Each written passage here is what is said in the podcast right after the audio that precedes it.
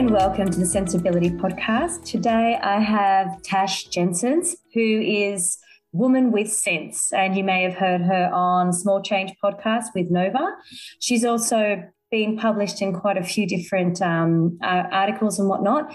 Best to find her on the Instagram post Women with Cents or her website because there's amazing articles there. She's fantastic with her content and I love the message that she has. So she's really all about empowering women and encouraging us to take our control of our finances, which is obviously what I'm all about as well. So quick intro, Tash and I met when we were doing our uh, money coaching course together.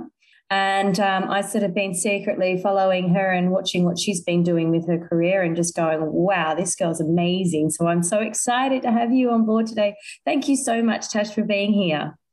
My pleasure. Thanks so much, Amie, for the invitation.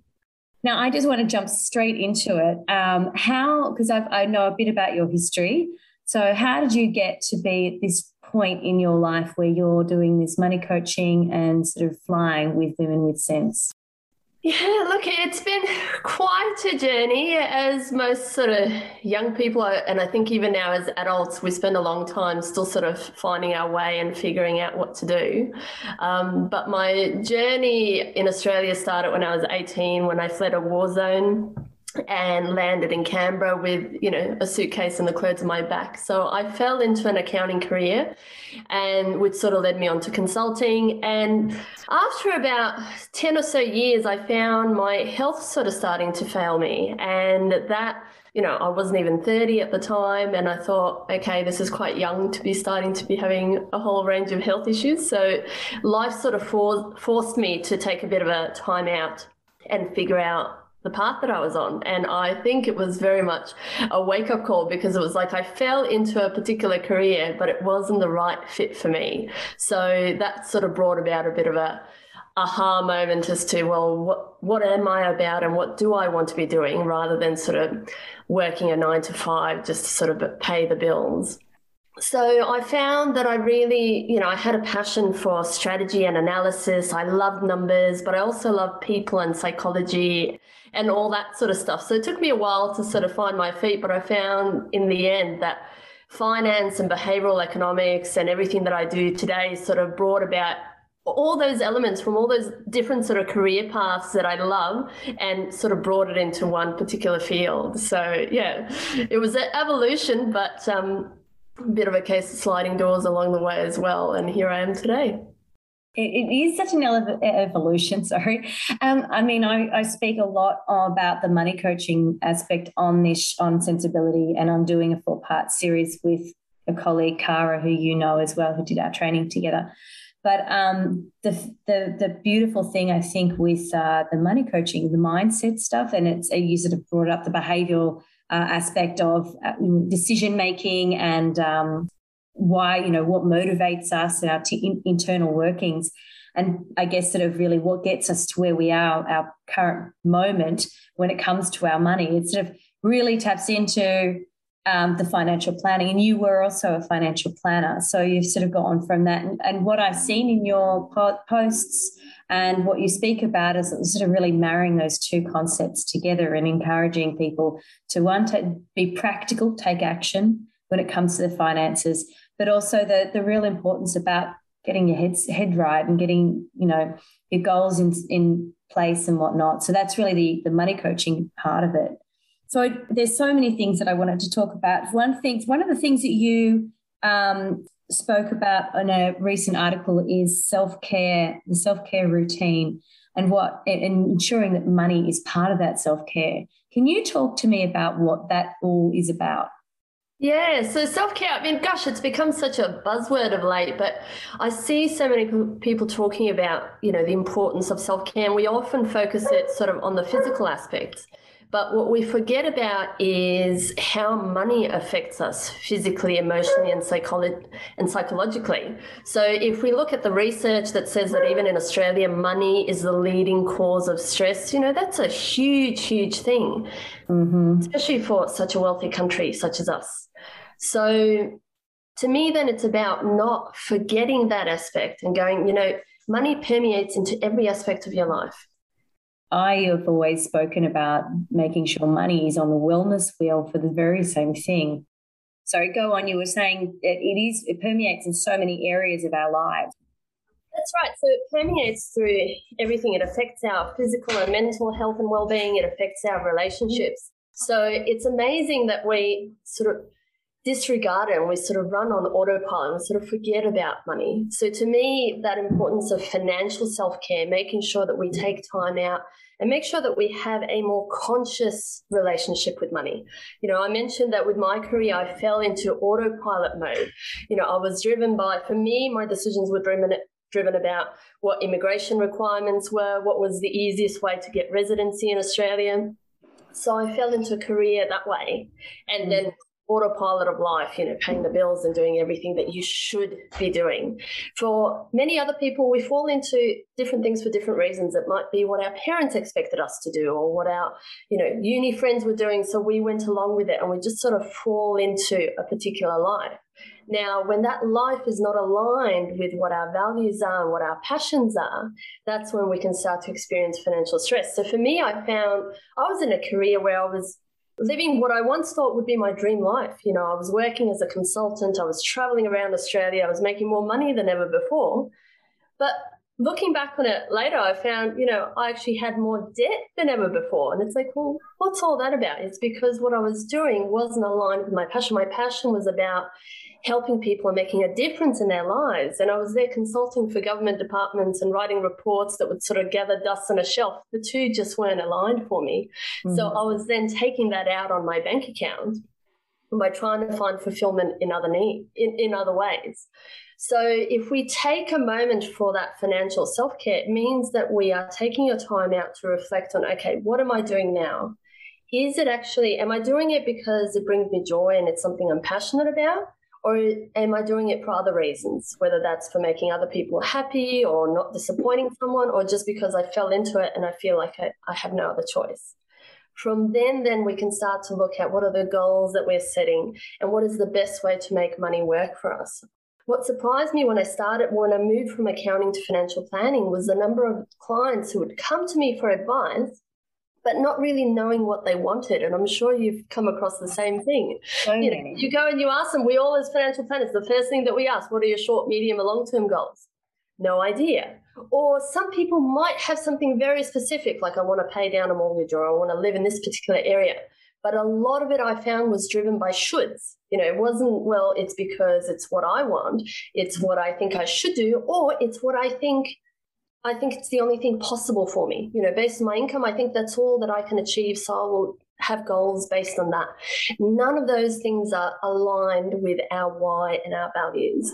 And I often talk to clients about Maslow's hierarchy of needs. You may have heard of it for anyone who studied sort of management um, at school. We often talk, spoke about Maslow. So Maslow was very passionate about researching what motivates human beings. Now he was looking at it from the point of view of how do we maximize the workforce? How do we motivate them to make the most productive?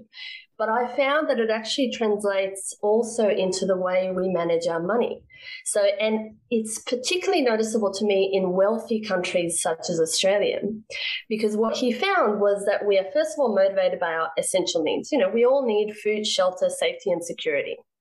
That's a given. We need relationships and human contact and people around us. Okay. So, what happens when you live in a place like Australia where you don't have to, you're not fleeing a war zone like I was, you know, you're not worried about, you know, how you're going to put food on the table the next day, and you have your family and friends around you, and you have a career path. You've now ticked three of those boxes on that pyramid. What comes next? And that's where I think most Australians then fall into, because the next part for us is about fulfillment.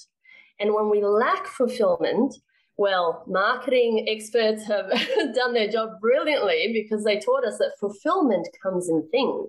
Fulfillment mm-hmm. comes in the nice car, in the nice house, in the, you know, Instagram worthy family holiday, that that is fulfillment. So people go and spend their money on that and they find that that rush is short lived. So then they go on to the next level and to the next level. So to me, again, then financial well-being and financial self-care is about recognizing that and going, okay, let me get really curious about the decisions that I'm making. If I'm really eager about this car or this house or the traveling, what is that about? In what way does that align with the values that are important to me? Because for some people, it's feeding their curiosity, their sense of adventure. But for many others, it's about either keeping up or it's about escaping you know what we don't want right now whether it's escaping a relationship whether it's escaping a job it's about okay i want to escape that so if we can rec- take the time out to recognize that and have that reflection well, now you can start to create some real magic because you can make some simple little tweaks that means mm-hmm. that you are now on a path that's perfectly aligned with you. Because when you live a life where you're fulfilled, where you light up every day, well, you know what? You don't need a holiday to give you that fulfillment. You don't need a nice car to give you the fulfillment. It's coming from within and you're radiating it out onto everyone else. So it just has that amazing cascade effect.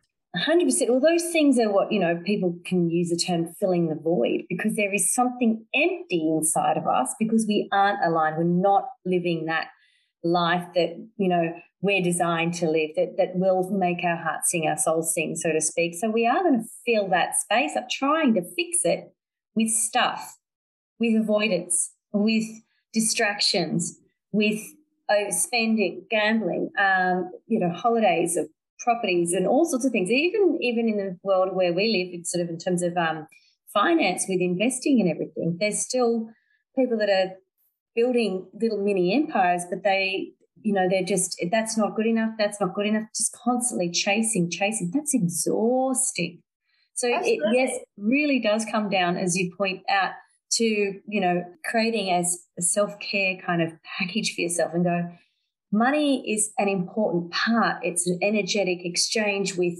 you know, parts of our lives, whether it's buying something or it's actually our work or, you know, looking after our clients. It's, it's not about filling a void and whatnot. But when we've got alignment, we're on, you know, there is fulfillment and there is such a, a complete difference of mindset and peace that you can have when you're on that right path. So it's incredible when you do that and have that shift, how that can actually change, be a life changer, a game changer.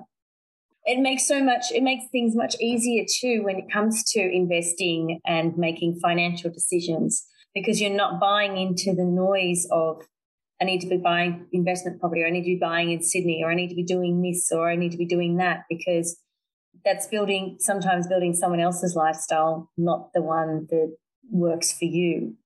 Exactly right. And it comes from that lack of clarity. And why do we lack clarity? Because we lack the financial self care. And all financial self care is making sure that you're regularly taking time out of your day to look after yourself. And in this case, it's looking after yourself from a financial perspective and making sure that, you know, you're looking after your money and you're the one directing where your money is going rather than getting, you know, stuck on that hamster wheel where it's like we're just responding to what's coming our way. And usually it's bills, bills, bills, bills yeah, I was just reading, uh, listening to um, woman speak on this very same topic.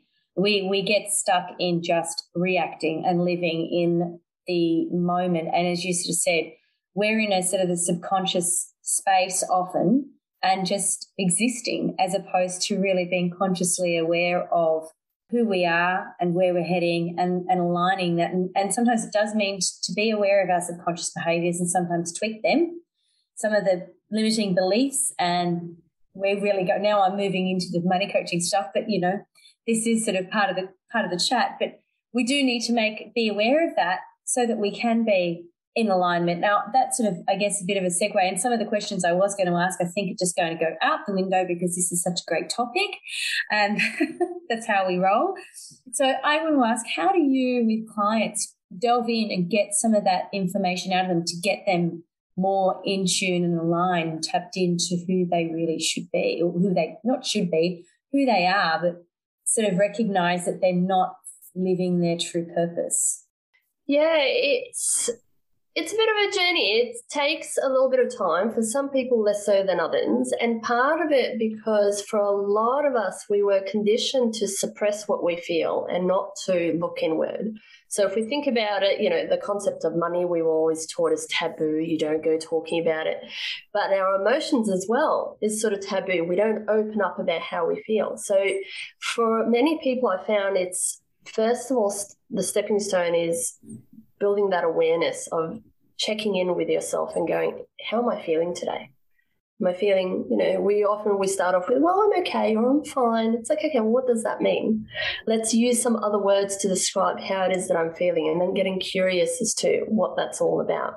So, starting to reflect on that, starting to look at, okay, uh, one of the questions that I love to ask is, you know, if it weren't for money, you know, if you had all the power in the world, you know, what are three things that you would change about your life right now?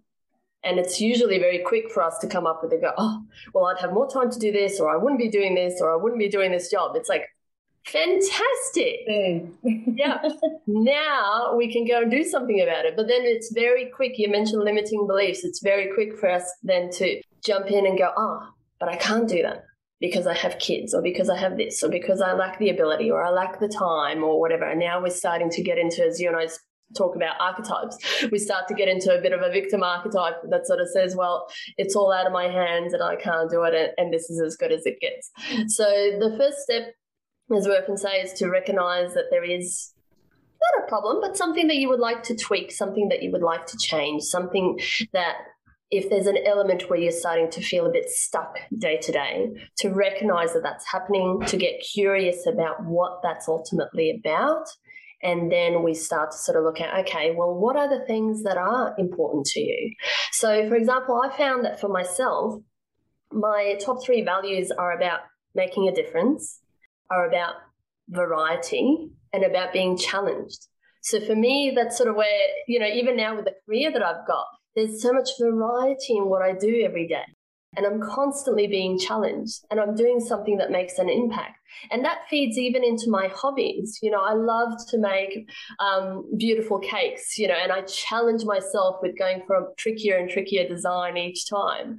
But it's also, again, about making an impact, you know, making someone's day, making someone feel special and all of that. So once you take the time to uncover what those values are, and that can take time to get to, but that's sort of where I often talk about the magic. That's where the magician lies, you know, when you figure yeah. out, okay, well, if this is what's important to me, now I can use that to decide, even on the smallest decisions, you know, is this something that I want to do? Okay, well, is this aligned with what what I'm all about? You know, is it going to make a challenge? Is it going to make an impact? You know, is it going to give me that little bit of sense of variety and adventure in my day? Then yes, I'll go and do that.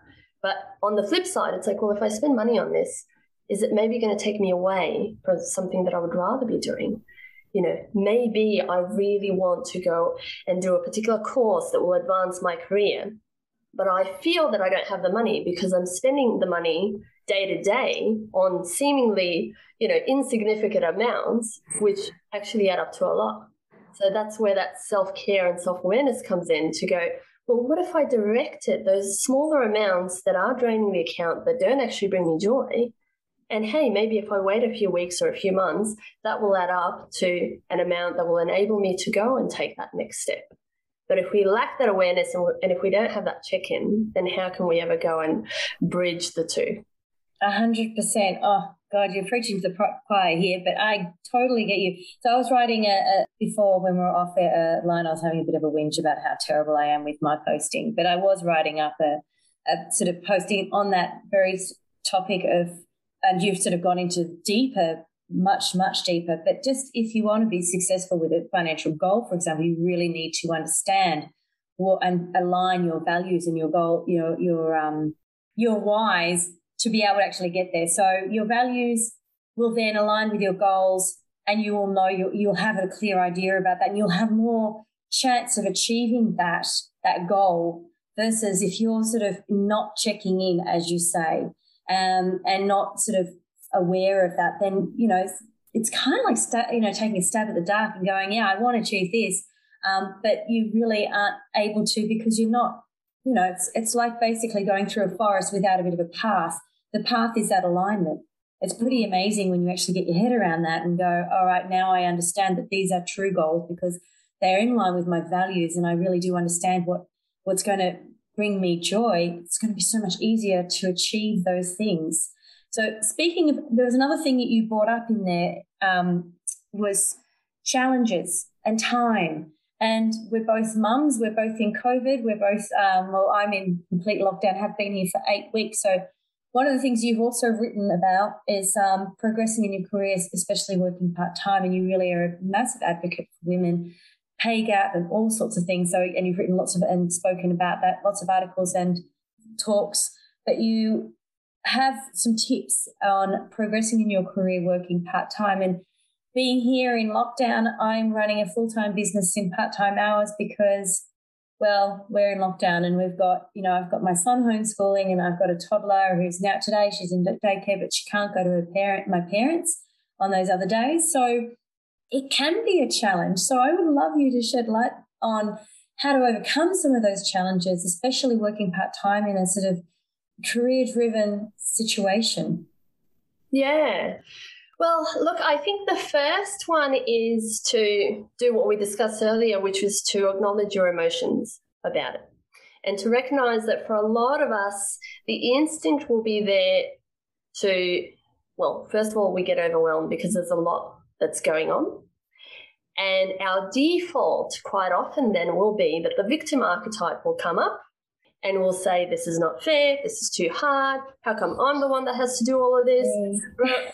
And we just go, now, doing that will do a few things drains our energy because the energy that could be spent on being focused on the things we need to do is being spent on that an internal story of how unfair life is. It's also very disempowering because it feels like there's nothing within our control. And it can just then leave us stuck and more stressed out and, and the spiral continues. So i think first of all acknowledge the emotion. It needs an outlet you know. Denying yourself what you feel is just going to let it build up longer. So it needs to be acknowledged and it needs an outlet. And that can be either journaling screaming into a pillow whatever it is for you just get it out. Then we go okay now we need to shift into have a bit of a shift in perspective so, first of all, you know that you are. The fact that you've come this far, and for example, in your case, Amie, you have a business for other women, you know, we're mums, we're working, we're all of that. We're incredibly amazing. We're strong, we're resilient, we're resourceful, remembering that part of yourself and going, okay, I'm not a victim. I'm not a little kid that has no control over this. Okay, this sucks, but you know what? It's here. Me complaining about it isn't going to shift anything. So, what can I do that's within my control? Okay, number one, realistic expectations of myself. Going, you know what? I can't be in two places at once. Especially if you've got younger kids, you can't be working and schooling them at the same time. It's not going to work. So, what are things within my control that I can do? Number one, who do I have that I can reach out to for support? Is there someone that can zoom in with the kids to keep them occupied? Is there an adult in the house that I can reach out to to say, hey, we need to do this together, you know, so can you help me out? For example, my husband is at the moment outside playing basketball with the kids so that you can you and I can have an un- uninterrupted podcast. The alternative could have been I could have cancelled the podcast or I could could have been pulling my hair out and yelling at the kids for being kids. Right? So we go you. exactly. So I'm not gonna be a victim. I'm gonna reach out and go, you know, think of yourself as the leader that you are and go, who can I reach out to for support? And the other thing is to then manage other people's expectations. So whether that's your clients, yourself, your employer, the best thing that you can do is to speak up early and go, look, I'm working within these limitations. You know, I need support. I either need an extension on the deadlines, I need to adjust the hours that I'm working. But there's there's going to always be something there that you can do to make life easier for yourself and for everyone. So, whereas, as they say, what you resist persists. The longer you keep beating your head against that wall, trying to do the impossible, eventually it'll all just sort of come to a bit of a climax and um, may play out not in the most elegant and ideal way. So, the sooner we can do that, the better. Yeah, absolutely. Now, speaking of, I mean, we're women at the moment being very challenged uh, with working from home, homeschooling during this uh, COVID lockdown. Um, we're also seeing the issue of still a massive pay gap. Now, I know you've been very vocal about this, and the pay gap does have ramifications, as you and I both know, being financial advisors as well, um, meaning that women will retire with far less than men. So there's a, there's there's other things that we women need to be doing and be proactive about outside of pushing through that glass ceiling, so to speak. So I'd love to have a, a brief chat about that and some of the things, the tips um, or you know ideas that you have on how we can sort of bridge that gap between men and women in the workforce first and foremost. I mean, it's a whole new pod, another podcast. We were trying to say all the other things about what we can be doing from an investment point of view and to retire better and all that. But let's just focus on how we can really, as women, bridge this gap and men who are listening as well, because I know that we're we're here, we're in it together, um, men and women. We've got to work as a team because as if in most workplaces, there is usually men and women that are, and like my husband and I, business partners, that are working together to, to for the same goal. So it's about you know communicating and, and encouraging as well. What are your thoughts on this topic? I know it's a pretty open open question here. That's right. Well, look, there's a few things there. So, first of all, one of the challenges with career progression, you know, we talk about all the stats that say that there's not enough women, especially at senior and executive level positions, is because, again, those roles are demanding and they're not often open to part time work. So, this is where we have to be assertive and, and lead the way in the change. So whether that's negotiating a job share, I've seen that work really well um, at executive levels, or talking with your partner, for example, about how you're sharing the parental load. You know, I often talk about for many families that sweet spot of affordability of childcare comes to about three days a week of childcare. And often what ends up happening is that one parent works three days, usually the mum, and the other parent works full time. Now, it can be really hard to progress your career on three days a week. So, what ends up happening is that we either take a step back from what we were doing, or we don't go for that promotion, or whatever the case might be. Now, the alternative is well, what if both parents each work four days a week? Now, on four days a week, you can pretty much without too much effort work those full time hours if that's what you need to do. It's a lot easier to not be at work one day a week than for two days a week. And but for the kids, it's still daycare of three days a week and they're getting more quality time with both parents rather than one. And it's setting a new example for the next generation, which is one of the reasons why change has been so slow to progress, is we're creatures of habits. Monkey see, monkey do. It's not enough to talk about gender equality. Unless the kids see both parents staying at home and sharing that load, they will continue to replicate that behavior. So I think from that point of view, doing that, that as well, there's challenges there for men because there's stigma around men working part time and scaling back to four days a week and being, you know, the stay at home dad and that kind of thing. So, again, if you're working together as a couple, the more men that do that, it's going to normalize it in the workplace to say, well, hey, you know what? I'm a father as well. You know, I'm not just someone who happened to sire a child and, you know, now I'm back to as it was. You know, I always found it fascinating that people would ask me, How am I juggling a career and kids? I don't hear my husband being asked that question. No, you never hear that question. And That's it's right. something you'd never ask a guy either. Exactly. How are, how are you doing it? You've got a great job. How are you juggling your family, your wife and children? This, you never hear that question. No, because the answer expected from a woman. How do you do it? I mean, I do it. I'm guilty of asking that because I know how hard it is. I'm always going, How are you going, especially in COVID? How are you doing this? Where do you get the time? because the answer is implied for men. I don't have to juggle. I have my career and someone else is filling in the gaps. So if we start to see more men working part time, I'm certain we'll start to see that question being asked more then to sort of go, how are you guys making it all work? This is fantastic. So sharing the parental load, which spoke about the super gap sharing the super. So many couples, they'll share the take home pay. No one's talking about sharing the super. So, and I know we can split super and do all sorts of things down the track as part of retirement, but this is part of the challenge when we speak in an industry that is male dominated, that it was only looked at from one perspective. So, for example, the fact that you could split your super between spouses was traditionally used as you would know, in cases where there's a significant age gap between the couple. So we will use super splitting to direct the money towards the cup, the person who's going to retire first as a way of accessing the money super. But what about super splitting when you're young and in your 20s and your 30s and one parent is staying at home? Because guess what? If the relationship doesn't work out, it's going to be so much easier down the track not having to argue about super because, hey, you've already shared that super now. It's such a brilliant idea, Tash. I love this because, I mean, first of all, a lot of people dismiss the concept of contributing to super after, with after tax dollars, which I kind of think is insane because it just means that there's more room for your super to grow inside that super environment because it doesn't have to pay that 15% tax. Secondly, you're right. When it comes to divorce, and I do, I do mediation work on divorce. So I've, and I've also been divorced. So, but I, in terms of what happens at that point where people are divorcing, then there's a conversation about how much time, she, you know, usually the woman's taken or all the time and, you know, they've taken off if they've spent 10 years raising kids before they've gone back to the workforce. And, and then there's a calculation, there's forensic accounting that goes involved, gets involved.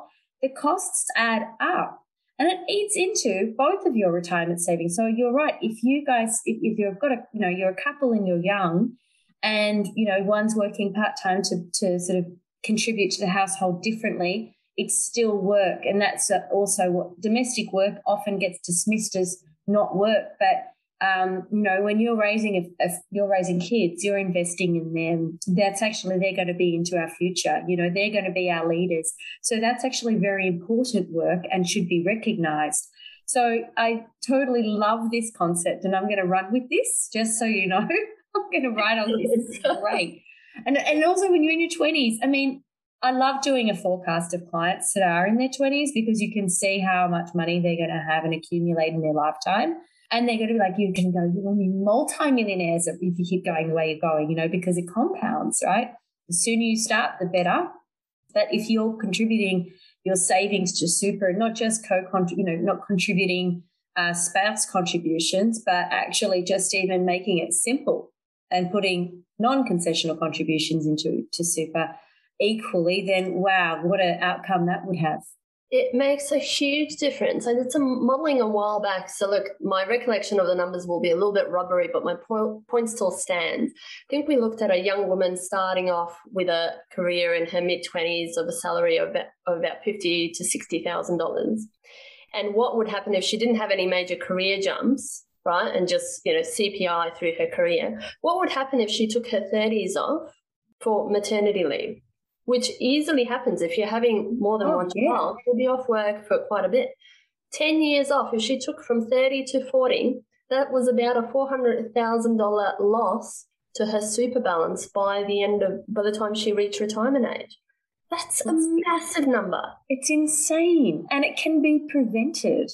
So, this is a fantastic tip. I'm so glad I asked this question. It's a brilliant uh, way of bridging that gap at, at retirement I mean, it doesn't fix the problem of, you know, well, you've actually even given some really brilliant nuggets on how we can actually fix some of the issues around working part time and, and managing, looking at, you know, domestic care for your kids and whatnot, sharing that role.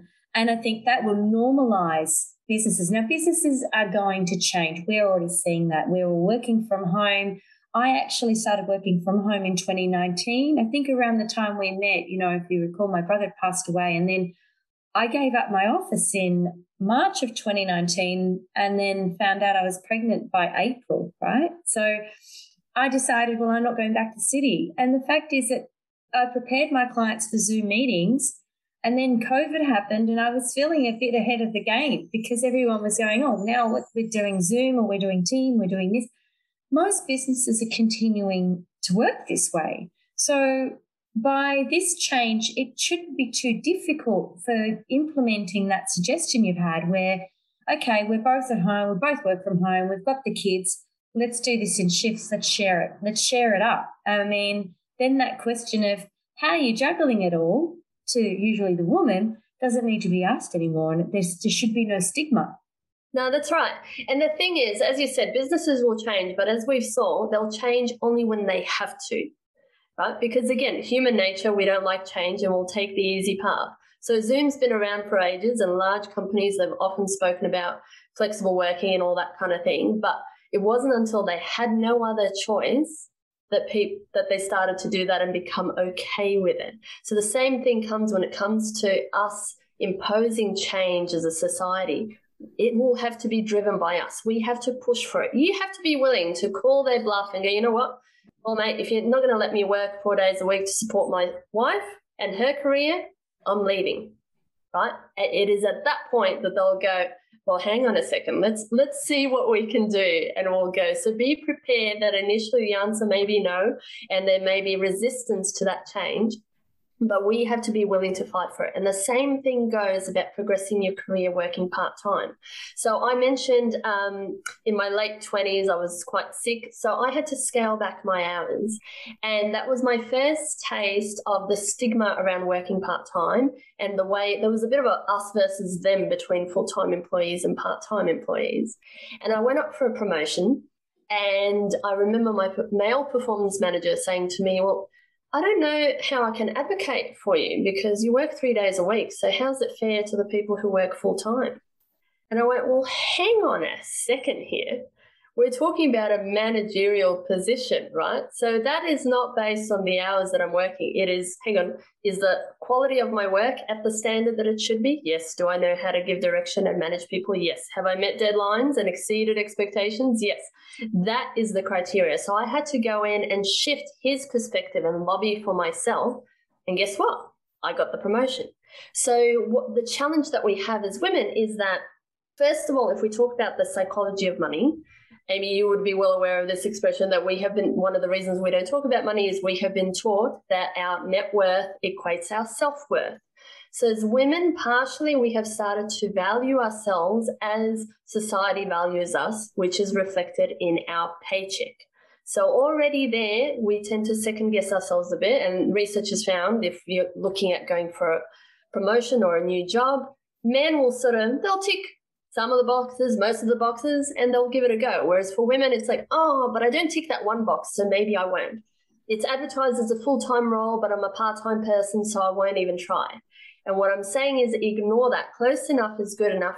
Go for that. Know your worth. Research what you are worth at the level that you're playing at, not the position that you're in, and go and advocate for self for yourself. Now, I said about change in work hours and styles. The same thing goes with um, your pay rise and your career. Again, businesses aren't going to, it's bad business just to give money away, right? The old school way will say as well, you know, new modern um, leadership coaching will say to you, you know, if you value people and you reward them adequately, you know, that will pay dividends. But the old school way is they look at it the same as you know, looking at a product supply, and you're going to contact someone and say, you know what, I think your product is too cheap. I would like to pay more for that particular item. That's just bad business, right? Yeah. So you have to you have to be prepared to go and lobby for yourself and negotiate a higher pay rate and go, you know what, I've been here for this long, and, and, go in armed with facts. It doesn't help you to go in there emotionally and say, I'm always there for everyone and I do this. And no, facts. Okay. These other businesses pay at this level. I'm in a job that's, you know, designated as this status. But if you actually look at what I do, I'm actually of this particular role jot it down, have the facts, go in and lobby, and be prepared to walk away. That's the success to every negotiation is you have to be prepared to walk away from the entire deal. Usually it's at that point that you'll sort of tend to win them over. I've been through this a few times, which is why I'm so passionate about it. I love negotiating. But in my experience, that's how it starts. They'll call you bluff but you have to be willing to present them with the facts and be willing to walk away. And that is how we start to create that gender pay equality where women are being valued just as much as their male counterparts. But unfortunately, it's my belief that if you want change to happen, it'll have to be driven by you. 100% agree with you.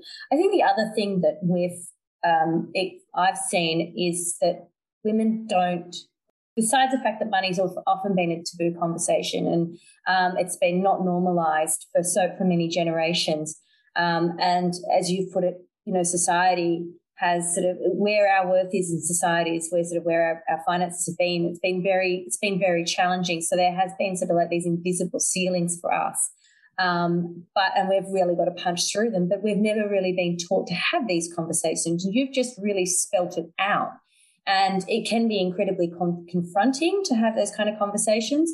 But I guess it comes back down. Let's full circle this conversation earlier in this podcast. We talked about what's our, you know, what's our why. And I had a very similar experience when I was at a bank many years ago. I was working part time. I was in Sydney, but I was serving clients over in Perth. So I would start work about three or four in the afternoon and work nights. So I had three little boys at home Actually, no, I think I only had two. I, I may have been because I, I, was at the bank when I was having my children, so I never really got did the maternity leave thing. I was always sort of one of those people that worked. But I did the same thing. I was really frustrated, and I had the fire in my belly. I had a clear why, because I knew that I was earning equivalent to my husband at the time.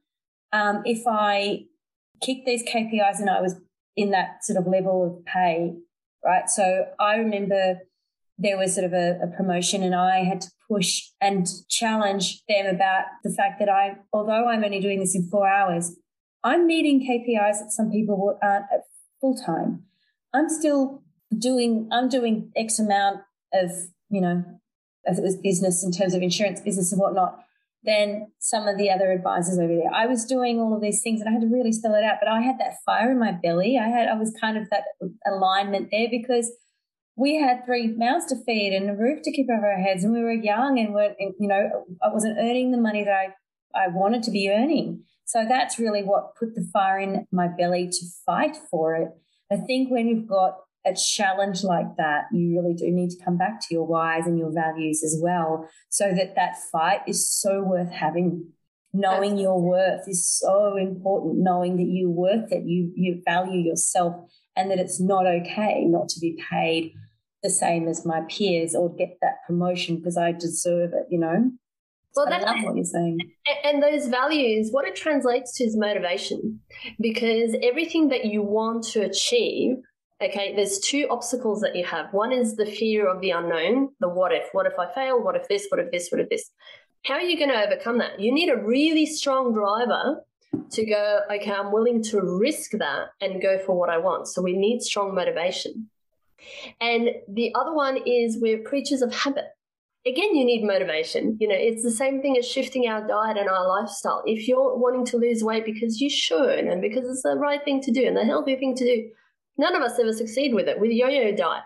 But if it was about, you know, I want to look amazing on my wedding day, guess what? Suddenly it's easy. For me, I had health issues and risks during my pregnancy where I had to give up all of the things that I loved we're talking gluten and chocolate and coffee and all the great things. and prior to that, for years, my doctor was like, you know, you really should do that. But I just didn't have the motivation. Like I felt fine. There was no, you know, I didn't see the difference or the need. There was no motivation. When it was, if you want to have a successful pregnancy, you have to do that. Guess what? Motivation was not a problem. I was willing to give all of that up. I changed my habits. I did what I needed to do. So, again, as you were saying, the importance of having your values and knowing your why, that's where your motivation comes because you need that to be able yeah. to go and fight for what you want. Absolutely. There's some amazing topics. I mean, I could keep going and I wanted to talk to you um, about all sorts of things. I mean, we've talked a little, we've covered the importance of money, but I think there's so much behind how money can really be an incredible tool when we've got this alignment going on. Um, it's being part, being including it in part of our self care, and I guess as part of that, it's it's valuing ourselves so we can break some massive boundaries, you know, in society, in our households, for our finances. I mean, I think we've covered so much in this today. Thank you so much because I could keep going. I wanted to talk to you about other things, but um, I think what we've done today is achieved quite a lot in such a small time frame. And hopefully those who have listened have gotten some motivation and gone, okay, I'm going to go and refine some of my goals. Um, maybe go and fight for that and negotiate for that pay rise or for that promotion. Um, or maybe even change the way they they view their household or their superannuation. I love that one, by the way. That's super thing. I mean, obviously, speaking like a true financial advisor, that just that really rocks my boat. Um, but there's so much that we've covered today. So thank you so much, Tash. So if you want to follow Tash, I would be recommending you go to Instagram, Women with Cents. You've also got a website. You, as we mentioned in the beginning of the call, you're on Small Change, which is a Nova podcast. Um, anywhere else we can find you, Tash?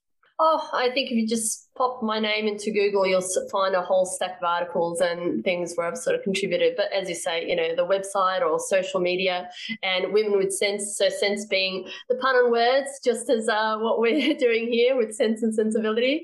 Yes. So, um, CENTS, Women with Cents, and that's where I'll be. Excellent. And before I go, I just quick disclaimer um, that this is not to replace any professional advice that you are getting, financial advice, advice from your accountant or any other, or even psychologist, um, this is in line with that kind of advice. So this is general in, in, in nature. Um, and if you are seeking anything, if you want to get uh, strategies around investing in super, whatever, do seek a financial advisor, a licensed financial advisor.